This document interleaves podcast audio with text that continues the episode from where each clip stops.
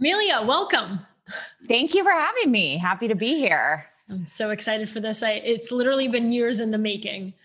Um, okay, so let's start with you signed up for your first Tough Mudder when you were age 28. Is that right? Yeah, around then, I think. Yes. and you said that you signed up because you realized you couldn't do a single pull up, something I still cannot do today. But why do you think you thought, wait, I can't do a single pull up, so I'm naturally going to sign up for a Tough Mudder? How did that thought process go? I mean, I think that it was something that I, I mean, you know, like you need a goal or a reason to be able to do something. People are always like, I, I said, I can't do it pull up. I have no upper body strength. But as much as I tried to do try it on my own, I was like, okay, if I have a goal, then maybe I'll get better at this, um, even if I fail miserably at first. yes. So what was what was the very first uh, tough mudder like? Like, were you extremely sore? How did you do? Um, I think I fell off of every single obstacle. I remember there were monkey bars, and you know how you think about as a kid that you're able to do monkey bars like back and forth all the time. And I like got two rungs in and fell off, and it was embarrassing. And I said, "Oh, all right, like this is." This is really hard, uh, and it's kind of I'm kind of embarrassed that I can't do this stuff anymore. And so um, I think that that's kind of lit a fire in me because I don't like being quote unquote bad at things. Hey, I'm I'm the same way. That's really interesting. Oh. So you went, you were bad, or you know, you mm-hmm. thought you you were yeah. embarrassed by it. And so you said, I'm gonna go back and I'm gonna show these people what I can do. Oh, absolutely. And I mean, it was it, but it wasn't so much about showing other people. It was more about showing myself. It was more about figuring out that like I can do this on my own. I don't really care if other people know that I can do it, but it's just something that I was like intrinsically great. Like it, it kind of grated at me that I couldn't let go of it. how long, how many races did you do before you were satisfied with your performance? Oh, I, I, I honestly, to this day, I still don't think I'm ever satisfied um, because there's always something that you can improve. And, um, it's never i don't I, it's what i've learned and i told myself over many many years of racing that at some point i would be you know i, I that that would be enough but then i realized that the goalposts always kind of move and so yes. you think you you've accomplished something and you say okay i've won a world championship but then you're like oh but can i win too or can I? and so it's just it never it's never going to be enough. And once i kind of realize that i'm like okay it's never going to be enough. That's amazing. It, this is similar but different um like for example when you start first start doing something like yoga you're like oh this yeah. is easy. And then as you go on it gets harder because you realize you've been doing it wrong all along. You're like oh this is how you do it exactly exactly so okay so you actually got really really good and you went on to be, become a four-time world champion and one of the most mm-hmm. decorated obstacle racers in history which is absolutely insane and you did all of this while working full-time at apple as an attorney mm-hmm. and my question is like how? what did your morning routine look like? When did you find time to train? Just like how? Yeah. Yeah. You know, it's interesting because I've actually always found that I am most productive when I have multiple balls up in the air. And it's that cliche saying that if you want something done, give it to a busy person. Mm. And that's exactly how I operate. And so it was very much knowing that I needed to kind of fit in everything gave me a structure and routine. It was just non negotiable. And I started waking up at, I've always been an early riser, but I started waking up at like four o'clock in the morning. And um, I, I used Amelia. I, I still to this day wake up at that time just like my body's like all right let's go um, and because um, i realized that that was the one time where i wouldn't be bothered by people by work and that if i waited till the end of the day then i want to get the training in um, and so it just was a matter of like fitting it in. And it was kind of fun for me to see what I could do with that. So, okay. So you would wake up at four in the morning and then what did mm-hmm. you do? Uh, I mean, I would, uh, so I pretty much I would wake up and then I would like drink coffee, eat a little bit something, get out the door and hit the trails. Um, and so, and then run in the morning and then strength training a few times a week. So, and then I'd be in the office by 7 30 or so. Yeah. I can't, I can't imagine. Okay. So how, how much, how many miles would you run in the mornings? I mean, it, it varied. Um, to be honest, like I, I, it, for my training kind of morphed over over time um, to focus more on running, less on. I was doing a lot of CrossFit back in the day, mm. um, but I mean, I would think that my training in the morning was between like an hour and a half, two hours, all said and done. Um, mm. Mileage, actually, I just I never really tracked because I would I run like up and down mountains, which is a very different thing than I mean, you're going to run a lot slower doing that, and so you know, um, it's kind of it's changed a lot um, but it was generally like a few hours in the mornings got it and so during that time whether you're training or whether it's an actual race how do you occupy your mind during these like super long distances yeah great question i um there's I go back and forth between like associating and dissociating almost hmm. when you're running. And so sometimes it's like I need to do everything that I can to get my mind off of what is happening right now. So I would sing a lot of songs over and over and over again in my head when I was going through a really low point. Um, and then sometimes I would just associate and focus on like, how is my body feeling right now? And like focus on each of the steps as you're running or like each of the obstacles. And obstacle racing, especially with like the 24 hour races, it's very easy to break up so I'd always be like, okay, just get to the next obstacle and that kind mm. of thing instead of thinking, you know, you have 23 hours left to go and that seems overwhelming. If you just break it up into little chunks, you can almost fool yourself to keep going. I love that. We're, we're going to come back to this later uh, when we talk about like actual techniques because I actually learned a lot from you when I was um, attempting to do a marathon.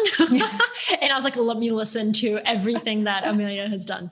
Um, okay, so, but you're also a really good writer. And I found that a lot of like distance runners are actually really good writers. Do you, does running help your writing in any way? You know, I think so. I actually write most everything that I put out, I actually write when I'm running, to be honest. How? How? I mean, it's not as it's sometimes I, I, mean, I will carry my phone and have my like have the notes app if I something strikes me and I'll write it down. But actually a lot of my writing is just visual in my head That's and I kind of think about it.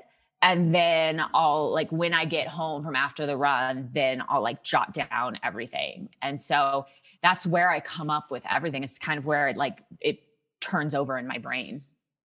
So that's interesting. So you actually visualize the structure of what you're going to write and then you you start you write it in your notes or you scribble it down somewhere.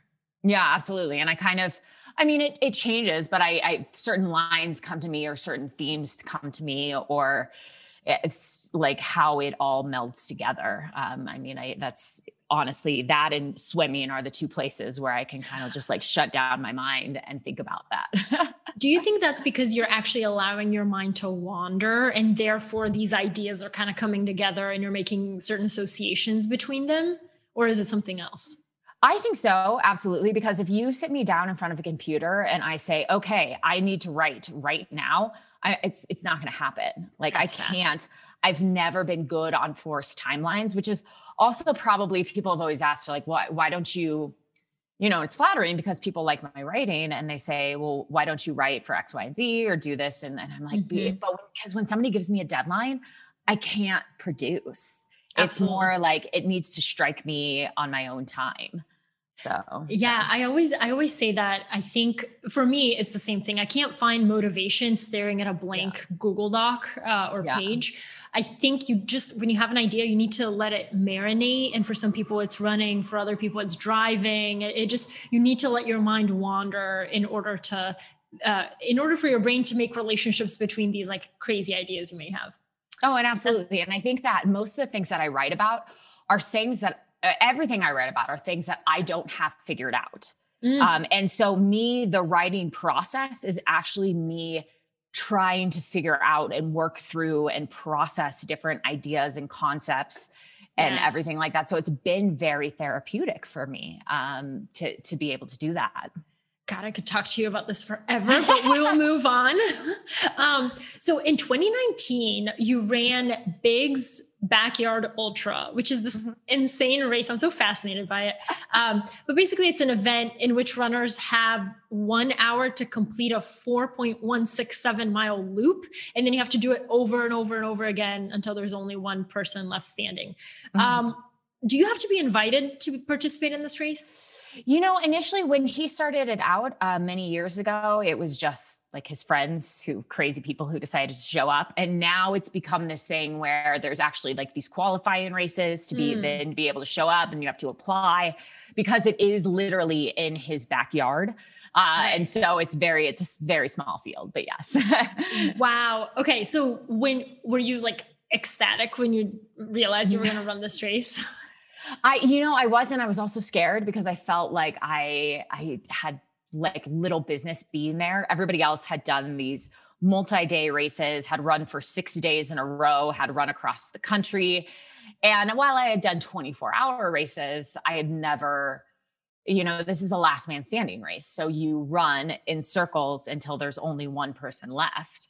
And you just you don't know how far it's going to go. But I I love racing for me I love the pure, the mental aspect of it. And that's yes. what so much of this was mental. So much of this was mental. And that's the, that's the type of races I'm drawn to. Fascinating. Okay, so the reason this this race like on the surface looks so easy, like one hour, yeah. four miles, yeah. like whatever.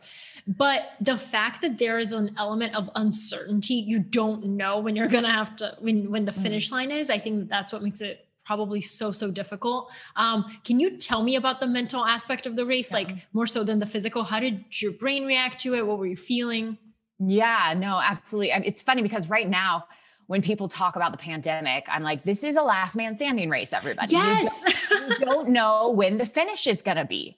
And so you just have to keep going and put your head down and keep going. Um, because everyone has been trying to compare it to a marathon. I'm like, no, no, no, not a marathon. Marathon, you know where the finish line is. Uh, here we don't know. Um, for me, I think that the mental aspect is really you go in waves. Um, and I never really had a problem with men- mental aspect. It was always my body that broke down in the two years that I did it. um, that I was like, that prevented me from going on.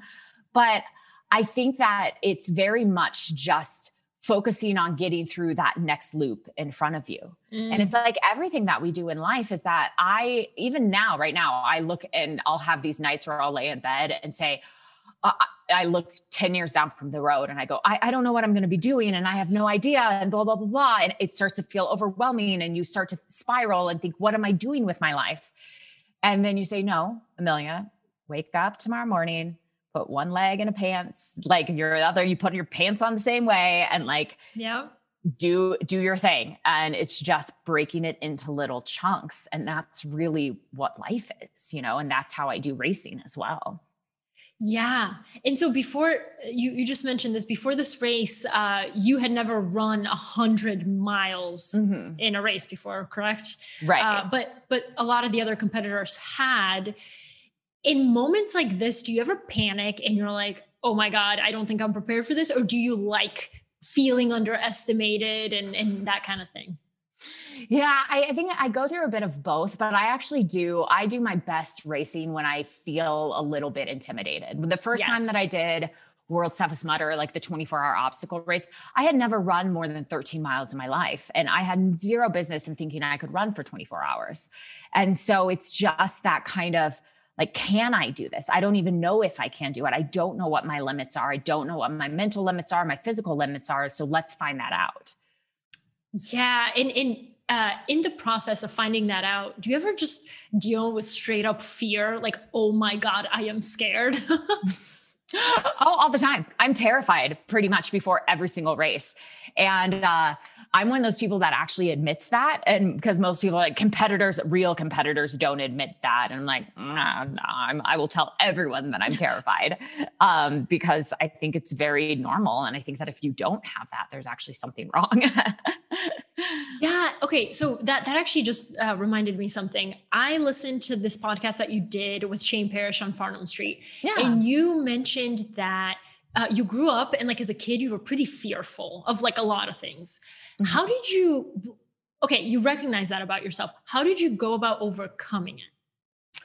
Yeah, I think that the number one thing for me is it's it's all exposure therapy. And I never mm. really realized this because that term I don't think was used when I was little. Um, and but the idea that to be able to work through your fears, you're going to have to face them over and over again. And the more times you do it, it's going to take away the power of the things yeah. that, and you suddenly all of a sudden realize that that's, I have nothing to fear there. Like I have nothing to fear. Um, and, um, so that's been really, that's been the main way that I say, okay, if I'm terrified of this, I should be doing it um i mean as long within within reasons and limits you know um but if it is something that for some reason i'm scared i'm like i have no reason to be scared of that. Um and i think that i just to get over all of that have just continually done that within my life. I think that's a really good example of the idea that competence actually breeds confidence and, mm-hmm. and not the other way around. Um uh, who was it? Uh, the astronaut Chris Hadfield. He has this thing where he says, "Okay, when you're little and you see a bike and you're like, man, that thing is like really dangerous. I could fall. I could hit my head. A lot of things can go wrong. Like yeah. that's a dangerous thing." But then as you get better and you learn how to ride the bike, like it's not that the bike get got any less dangerous. It's that you got better and more right. competent and more confident in your ability. So I think that that's a little bit of how, okay, I'm scared of this thing. Let me try mm-hmm. to conquer it by doing it and getting better. That's mm-hmm. really cool. Absolutely. Um, okay, so one thing that I I love is that you've been dubbed the queen of uh, of pain or the queen of suffering, and you've said that the that mastering the art of suffering is actually where freedom lies. Why mm-hmm. do you think that? You know, I I think that it, it, it's interesting because I think that and and I always need to differentiate between suffering and I sometimes cringe at this because um, this is vol this is voluntary suffering, and when I say that, you know, it um, and uh, versus there are many places in life where suffering is not voluntary, but I think right. that when you put yourself through situations that are very hard and you do that on purpose, it helps you to deal with the messiness in life that is not voluntary. Mm. Um, and so, I mean, it's like because we're all going to go through involuntary suffering at other times in life, but I think that when you when you have those have those experiences, is that you suddenly realize like I'm strong enough to get through this and this and this, and then that's where you start to find this freedom that like no matter what happens out there, like life is going to go on and you are going to survive this. And it may suck, but like you'll get through it and then you'll come out the other side. Do you have a specific example in your life where you feel like the voluntary suffering helped prepare you in a moment of involuntary suffering? Yeah, I mean, I think that it it very much in God, I have so many. Um, I was like, I don't even know where to go there. But I, I mean, the one thing that it's it's taught me is that like everything is fleeting. Pain is fleeting. Feelings are fleeting. How you feel in this moment is going to change. Wow. Um, and so when I've been through heartbreak, when I've been through breakups, when I've been through job changes, every time I'm like, okay, I'm really in it right now like I'm really in it. I'm having a really bad time. Life sucks. But I kind of tell myself, I like the chop wood, carry water, and just like focus on what is in front of you, and things will slowly change. May not be immediate, and maybe longer than you want it to be. Um, but you know, I I I remember that from racing because it is just you'll go through ups and downs. Um, yeah, and uh, you can't always predict those. Okay, so yes. and this leads me to um, you once said that you make friends with pain, which mm-hmm. actually personifies pain as a human. Another endurance runner who also does something similar is Courtney Dauwalter. Mm-hmm. She personifies pain because she thinks about it as an actual place and she calls it the pain cave yeah. because she's equal, she's in charge of going in, but she's also mm-hmm. in control of when she gets out. Um, do you do that like is there a reason why you say you make friends with pain and think about it as like a human being in a way or yeah. a living thing versus just like oh my god i'm in pain i cannot go on yeah i think because you i don't want to see pain ever as an adversary Um, pain is your friend. Pain gives you cues. Pain tells you, you know, what you need to focus on. And so, uh, like most of the time during races, I will say, okay, like X, Y, and Z, like my foot hurts. And I'll be like, okay, foot, you kind of hurt right now. and it, no, I literally talk to the different body parts, and then the foot will start hurting, and something else will hurt, and then my brain will start. So it's just, it's, or my stomach will start imploding. And I think that if you just kind, of, if I personify pain, I don't. I think of it as separate from me. And huh. if I make friends with it, then it is just something there to like guide me on and to teach me. And it's it's a lesson in so many different ways. Do you okay? So so when you talk to a certain body part, like oh my god, you know, foot, you really hurt right now. How, so how do you get past that?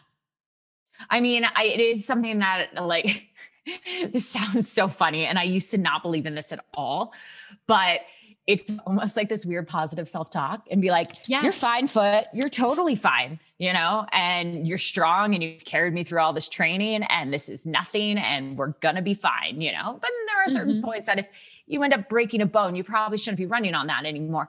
But and we've all been there and done that the wrong way. Um, but I think that it is something that it it just takes away the power because with yes. pain you start to spiral. Um, so yeah. I think that's again. I think that's another thing that Courtney talks about how she uh, talks to herself as you would to a child during races, mm-hmm. because I think like that that that distance and that um, gentle voice of like you're okay, like yeah, don't throw a tantrum right now. mm-hmm. uh, I mm-hmm. think that that also does help. That's really interesting. Um, what does being mentally tough mean to you? you know, I think that I the, my answer to this has changed over the years, uh, constantly. Because um, I used to think mental tough, mentally tough was showing zero signs of vulnerability, showing zero emotions. I wanted so much in my life to just be that person that just like stone cold killer, just had no emotions, thought everything through logically. Uh, and that just, it wasn't me. Uh, but I tried to really just be that person. And now I think for me, being mentally tough is actually to notice everything, to notice all my emotions, to not judge my emotions, to not judge my thoughts, um, to like, to kind of be like, okay, that's not you. And then to be able to ra- react to those appropriately, you know, and then to yeah. be able to move through hard situations and um, move through the pain without just shutting it out. Uh, because just like just just shutting it out and not dealing with it is never going to get you anywhere because it's gonna come out somehow. Um, and mm-hmm. so that's what I've learned. and in one way that came out for you um, was in 2019 you suffered a fourth stress f- fracture and mm-hmm. it, it, like that um, that surfaced old wounds that you tried to kind of keep under wraps. Uh, you wrote a really powerful blog post called The Recovery I Needed. Uh, mm-hmm. and, it, and it gave me goosebumps because I know, like, just as a fellow writer reading it, I knew that was hard for you to write, but like, I knew mm-hmm. that you needed to write it. That's, that's how it came off. Um, and you wrote, The hardest things to fix are the things that we don't want to admit to ourselves. So, can you tell me about that chapter of your life and how, how you realized that? Yeah. Um, so I was diagnosed with anorexia when I was 16 years old and I was hospitalized. I was very, I was very, very sick. Um, and um, I went through a period of my life in high school and college where I was in and out of treatment. And um, I, at some point, just decided I'm like, I'm done with this. I don't want to be identified as the sick girl anymore. I don't want to. I, I don't want this to be part of my life. So I kind of like shut it away and I hid it and I thought I had kind of entered into recovery. Mm-hmm. Um, and I, you started being an athlete, started competing. Um, and I, I just, you know, in so many different, in, in so many different ways was like, okay, I have a new chapter of my life. That chapter is old. It's not there anymore. Um, unfortunately, eating disorders are very sneaky illnesses. And over the years, things started creeping back in and creeping back in, and old habits came back, and old thought patterns. Um, and so I started to realize like when I was around 33, 34, that that things were getting bad for me again. But I was doing so well in racing and I was winning everything and I was on, you know, winning world championships and I was on top of the podium. I could justify to myself, like, there's nothing wrong. If I actually still had a problem, like I wouldn't be doing all of this. Yeah. Um, and then all of a sudden it just, I started breaking bones over and over and over again. And um, I finally had to take a look, hard look at myself and say, I'm 35 years old and I still have an eating disorder and I need to fix this because it's keeping me from doing what I love to do. It's keeping mm. me from racing and it's also keeping me from really engaging in life because everything in my life was about protecting the eating disorder. And wow. um, you know, I couldn't be in relationship with people. I couldn't show up for friends and it was all about it was all about me. Um, so, you know, I made that hard decision that I was like, I'm going to go back into treatment. And now is the time that I'm actually also going to speak about this because like I have felt so alone for so many years going through this. Yeah. Um, and uh, I don't, you know, I don't want to be alone anymore. Yeah. And, and it's interesting because um, it took several fractures for you to kind of admit it to yourself. Mm-hmm. Were you like, when when you started breaking bones did you think maybe it could be this, but you kind of pushed it away and were in denial a little bit, or how did that uh, work? Yeah, I, it was this, it was this overwhelming shame because I, you know, with the first one, I, I broke my femur, which is a hard bone to break. Yeah. And I was kind of like chalked it up to training errors. But then things started piling up, and I, I had this nagging voice that I was like, I'm doing everything else right, mm. but I mm. know that I'm not nourishing myself properly like and and so it was this slow burn and it took me probably 2 or 3 years to get to the point where I finally just said you know i i need this to change and that was hard because i had so much shame because i thought that i should be able to handle it on my own i thought if i was a stronger person mm. i would be able to handle it on my own um, and asking for help just wasn't in my, my vocabulary Wow. So uh, there's this thing that David Goggins talks about, which is the accountability mirror. And it's like mm-hmm. the hardest person to lie to is yourself at the end of the day. Um, so there's a lot of people, I'm sure, right now that are struggling with something, whether they're ashamed by it or they don't want to admit it. Uh, was there a moment where you said, I like need to seek help uh, versus waiting for other people to tell me? Like, how did you come to that moment of accountability? Mm-hmm. I actually reached it. Uh, I was I was with my extended family over Christmas in like 2018. Mm-hmm. And I remember, you know, everyone was having this great time. There were like 20 of us. I hadn't seen my extended family forever. And all I could do was obsess over like all of the food that was in front of me mm. and like whether or not I was able to go out for a run that day. And I couldn't be present with my family. And yeah. no one knew this. You know, they like I hadn't talked to them about, but like it was crushing me because I felt so just dissociated from what was going on. Yeah. And I think that that was the moment where I realized I was like, I am not living life life is really hollow right now for me. And like, I want to experience more of life. Do you think that the disorder, when you were winning all these races and you were, it, it appeared that you were at the top of your sport, did mm-hmm. you feel internally kind of different about it? I um I mean I think I dealt with imposter syndrome for many reasons, you know, yeah. just being like I, am not that good. I don't know why I'm winning. Uh but I you know, I think that I just I I because things were going so well because I was getting all this external validation and I was winning right. races and every like I could pretend there was nothing wrong. So mm-hmm. I just I just walled it off. I just didn't even deal with it for so many years. So the external validation did not help. Even all the external validation in the world couldn't help like how you were feeling inside because it was kind of oh. what you called dissociative. Yeah. Oh, absolutely. And I think that that was like the main thing that I one of the main things that I've learned from this is that, you know, you can get you can get people to tell you wonderful things all day every day, but you're not going to like it's never going to replace that the feeling that you need to cultivate on your own, you know. And for me, I needed to, I had this cognitive dissonance between how I thought the world saw me and how I saw myself and what I was going through. And I really needed to like to change that, to get them to like to come together as the same person. Yes. And why was it important for you to share this publicly? Because I can't imagine yeah. you were like, I'm going to share this right now. Like, I, am sure it took time. yeah. Yeah.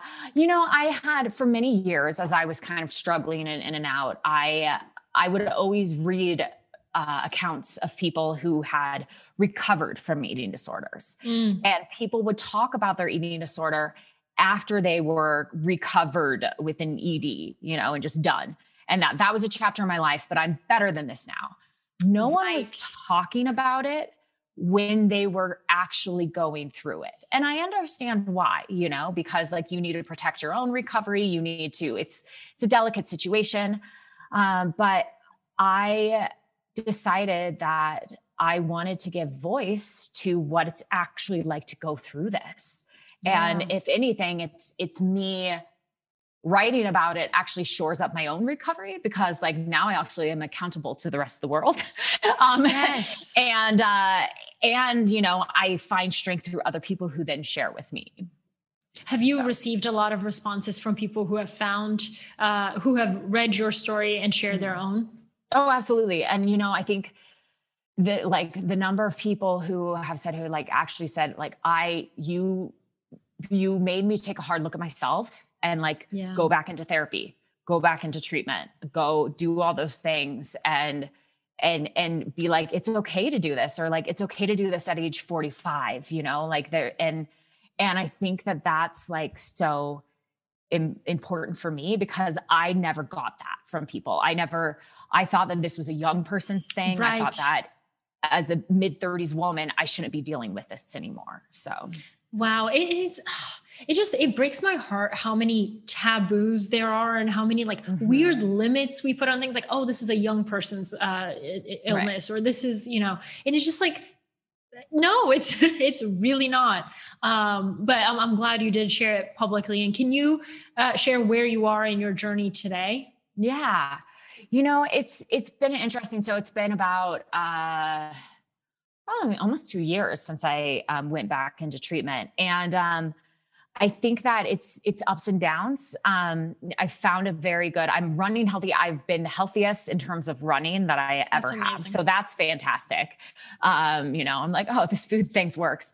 Uh, so it, it, does. I mean, that was the main reason for me to go back into treatment. Um, but what I've kind of learned is actually now I've moved past the part where food is really not the hard part anymore, but understanding now that that was a coping mechanism for me for 20 mm. years.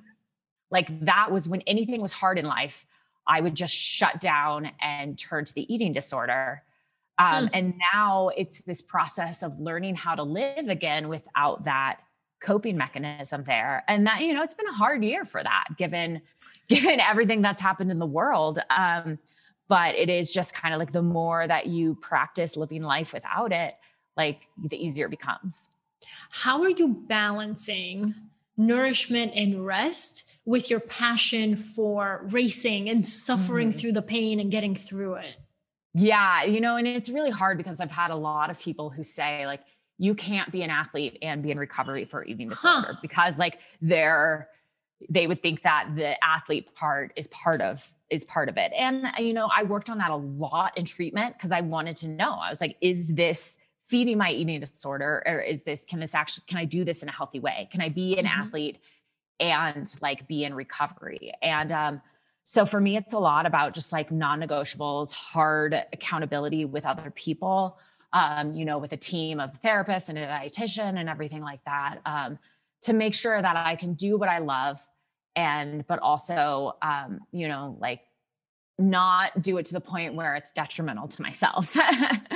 Yeah and that's really that's really incredible um and it's amazing you're doing so much better and it's so cool to me and i'm sure to a lot of other people that you don't have to give up what you love in order to succeed at something else. Like you can do both in mm-hmm. moderation with pacing and understanding that there are times when you need to rest right yeah Absolutely, you know, and it's been uh, the adding rest back in has been huge. You know, I have a coach who's like one rest day a week, you know, at least, and and that kind of stuff, and then just learning that how to move through that space and dealing with things that are uncomfortable in there, and um, it's been uh, it's it's been really fulfilling to you know come to that point. That's really cool.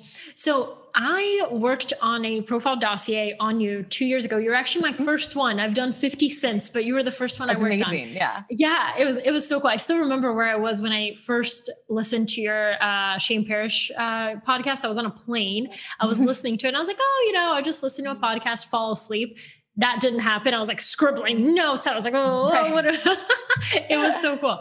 But I learned a lot of useful techniques for myself mm-hmm. when I was training for that marathon.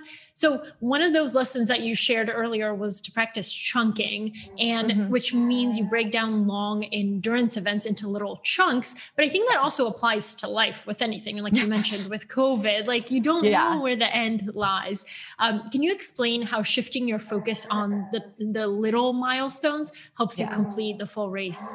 Yeah, I mean, because I think that um, the number one thing is that like a hundred mile race is one mile at a time. And so I think that if I get overwhelmed and think like, okay, I have 96 miles left to go, then I'm never going to make it. Um, so I think that it's, it's really just like focusing on here and now and focusing on like what you can control immediately in front of you because when you start to think 24 hours down the line, when you start to think six months, six years, 60 years down the line, it gets overwhelming. And you might as well just throw your hands up and say, I'm done. I can't do it. It's impossible. So okay, let me oh no worries. let me let me ask you something that I read that like kind of contradicts this idea and I get both, yeah. but I can't I can't um, put them together in my brain. So Mike Posner, uh, he walked across America.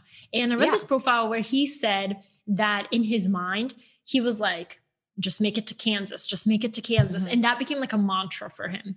He made it to Kansas and then his like entire body started breaking down because I think he kind of thought like, okay, you made it to Kansas, like now it's time to relax. Right. How do you practice chunking without like being like, okay, I'm here, but you still have more to go? Right. Yeah, because then you're like, okay, I'm here, but then you like, I yeah. for it's, it's really just. This sounds really weird, but my brain starts to go down the road and starts to like spiral. I actually literally say "not now, brain." Like I will say it out loud, um, and it brings me back to the moment, you know, hmm. and it brings me. And so instead of because I, like that's how we're always going to do that. We're always going to trip to the future.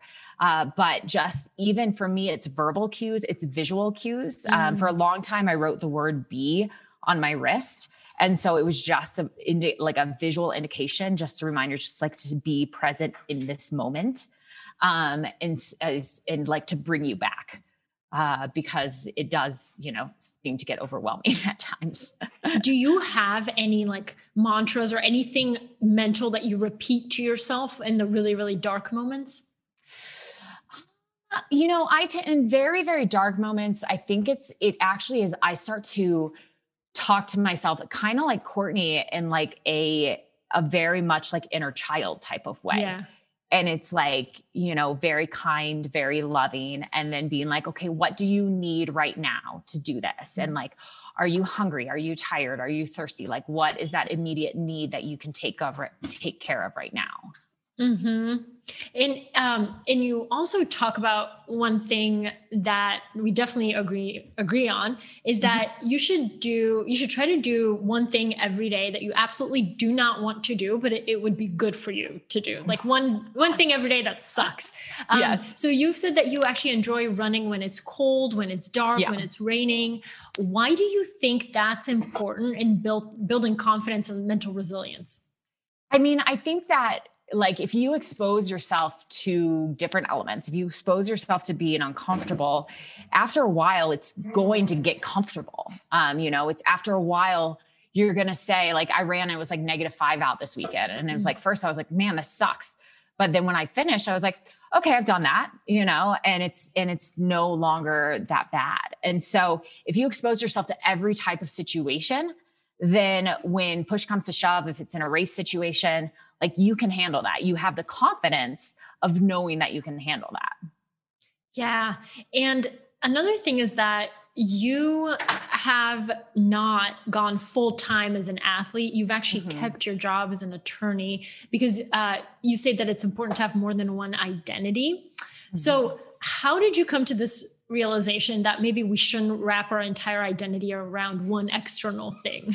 So I think uh, for me, understanding that being an athlete is very fickle, and one injury mm-hmm. can um, can do you and in, and it also. I started being an athlete because I wanted a break from being an attorney. I wanted a different outlet. And the moment that that became something where that was how I needed to put food on the table, it would actually change my relationship with the sport. Huh. Um, and so I think for many years, I've just been like, I don't want to have my identity wrapped up in one thing because if that goes away, then you have nothing else left. And so I know if I can ever race again, I'm still an attorney, you know, I'm still a dog mom, I'm still a daughter, I'm still a sister. But like, if so, I think if for me, I love having, you know, a, like a bunch of different baskets to put my life into.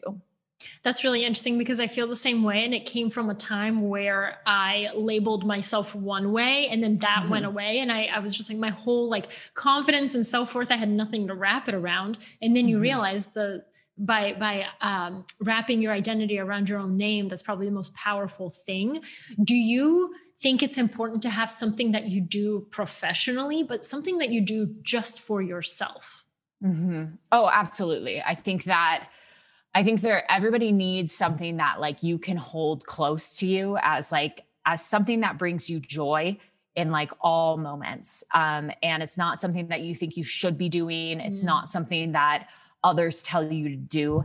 It is something that like genuinely like lights your fire. And so, and mm. I don't necessarily think that your profession has to be your passion. I actually like don't I, I don't believe in that at all. I mean, I like being an that. I like I like being an attorney, but being an attorney is not my passion.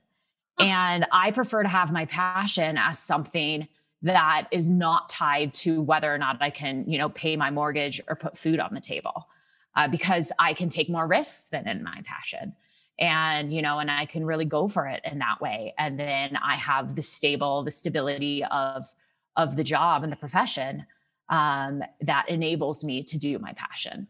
I really like that perspective because I think a lot of people are constantly like, okay, how do I turn my passion into a business, into a full time mm-hmm. thing? But what you're saying is, no, no, like you can still have that that you know uh, intellectual stimulation, but you can also have something that you do for yourself that nobody can take away from you.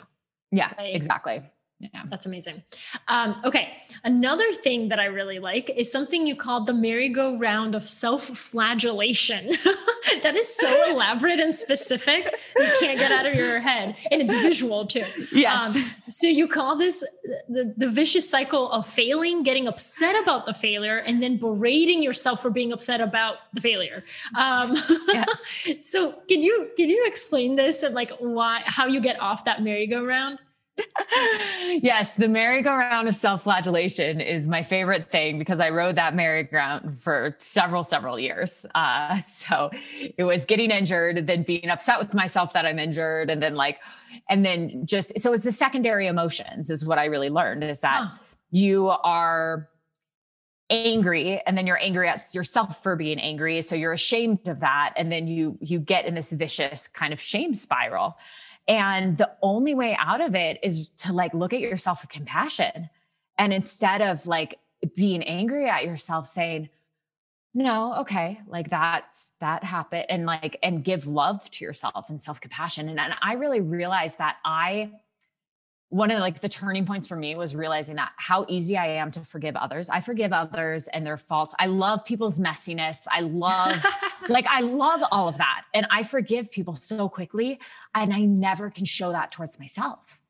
Yeah. And so it's been this active practice and I'm still not great at it of just learning to forgive myself, you know. And I tell myself over and over again when the and I don't know where I heard it, um, but it's like you were doing the best you were you you were doing the best you could with the tools that you had at the time. And um, and so and I tell myself that, and it's like I was doing the best that I could with the tools that I had at the time. I have better tools now, so I can do better now. That's awesome. And I love, I also love the messiness because to me, yeah. perfect people are really boring. So yeah. I love, I love the people who have upgraded their tools over time. or their projection of perfect because nobody is perfect. So you know right. that they're hiding something.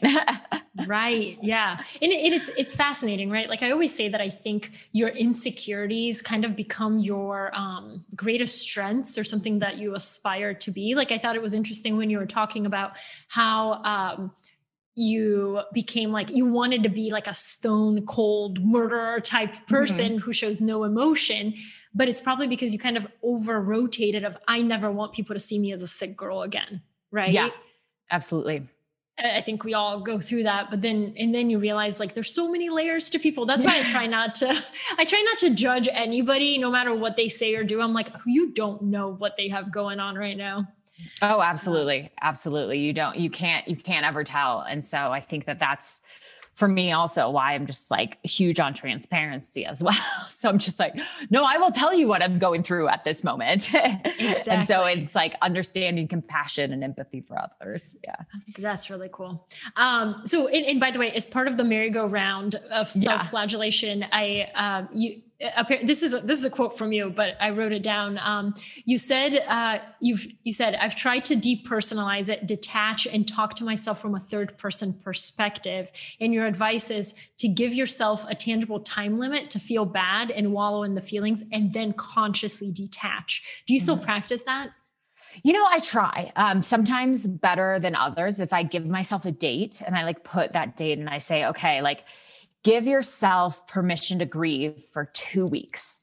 Mm. and then and then tell yourself okay like i can wallow in it i can be sad i can be angry and then at that point then move on um, i think i've now come more to the understanding is that like certain things grief and loss maybe have yeah. no specific timeline so it's more like give yourself two weeks i actually mark it in my calendar wow. on something and i say and i say reevaluate and so if i get to that point and then if I'm like, no, I still need to process through all this stuff, then like put it again. But it's almost like marking that timeline and then move on. Yeah. Do you think do you think it works because it's kind of like a marker in your brain subconsciously? Your brain is like, all right, I have a deadline.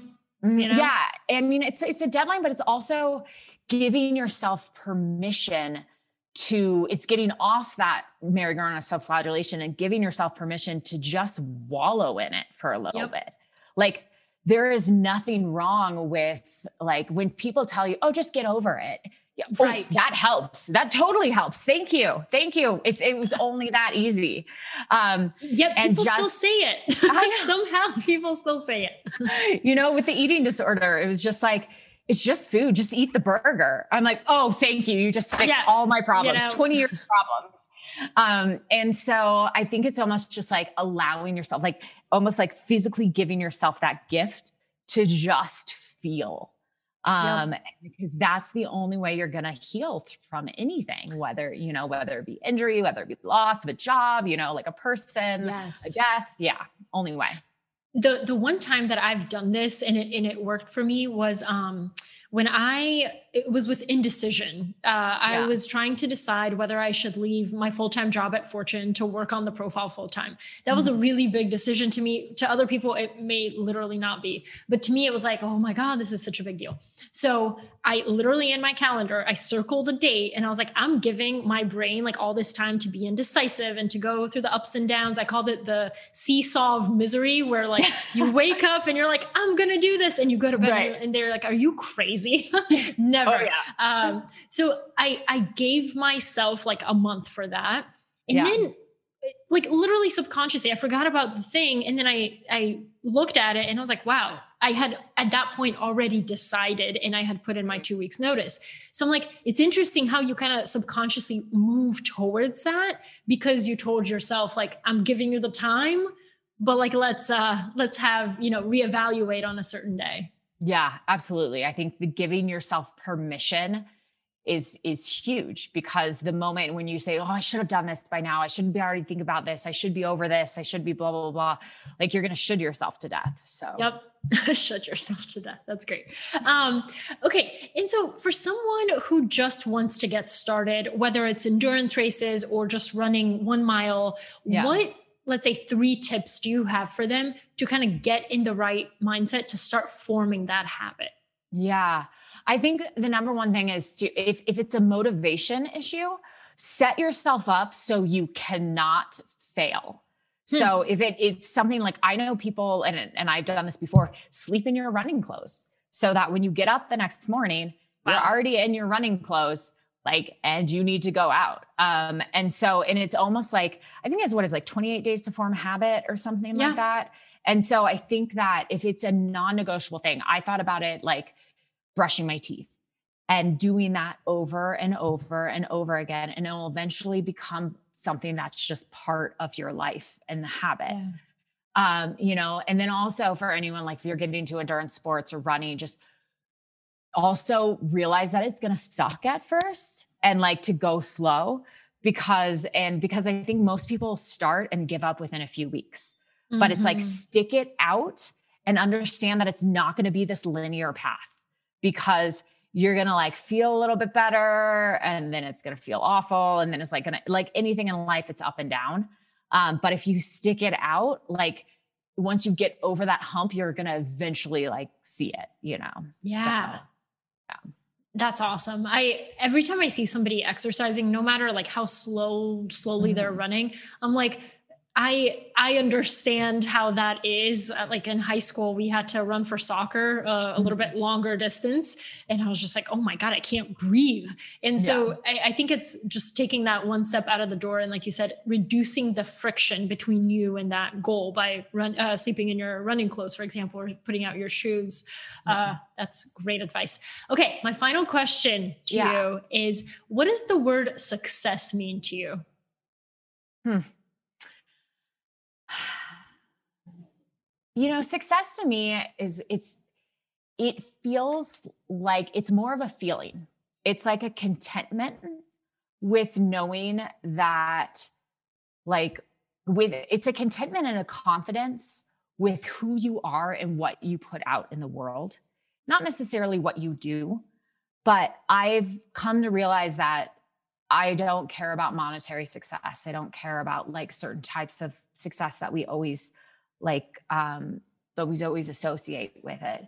For me, it's more of being in alignment with who I am and with how I treat other people and living according to that and living according to those values. And if I have all of those in line and I'm following my internal compass, then I view that as successful. Absolutely. Because again, like you may be at the top of the podium, but it may not feel mm-hmm. like success to you inside, right? Mm-hmm. Um, I love that. Well, thank you so much, Amelia. That was great. Yeah. Yeah. Thanks for having me.